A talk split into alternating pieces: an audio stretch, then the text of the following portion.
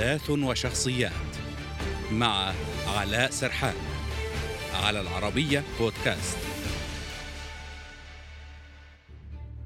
جائزة المرأة الشجاعة حفل سنوي تقيمه الولايات المتحدة لتكريم نساء عرفن بمواقفهن الشجاعة في الدفاع عن السلام والعدالة وحقوق الإنسان.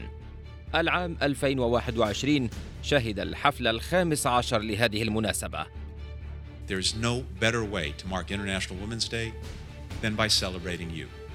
شكل خاص اتخذه الحفل بتنظيمه افتراضيا عبر الإنترنت وقدمه وزير الخارجية أنتوني بلينكن وشاركت فيه السيدة الأولى جيل بايدن We will stand with you as we build a brighter future.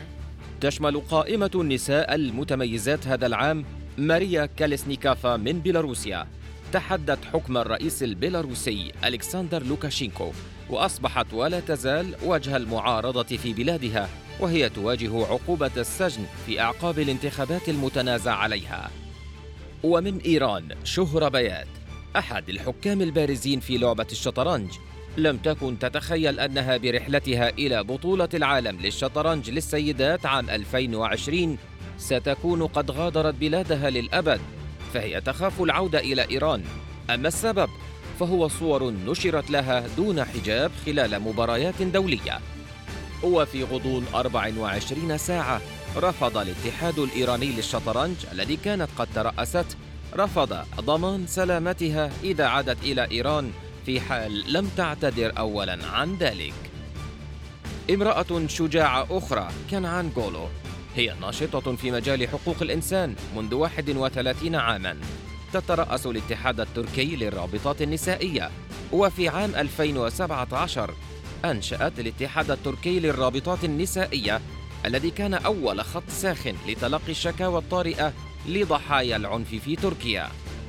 ميانمار اختارت فيو فيو أونغ الناشطة التي من المرجح أن تلعب دورا كبيرا في بلادها في السنوات المقبلة. هي المؤسس المشارك لمعهد أجنحة المصالحة. هي منظمة تسهل التبادلات بين الشباب من مختلف الجماعات العرقية والدينية في بلادها. ومن الصومال زهرة محمد أحمد المحامية البارعة. أصبحت منذ أكثر من عشرين عاما في طليعة المدافعين عن حقوق الإنسان والفئات الضعيفة في بلدها.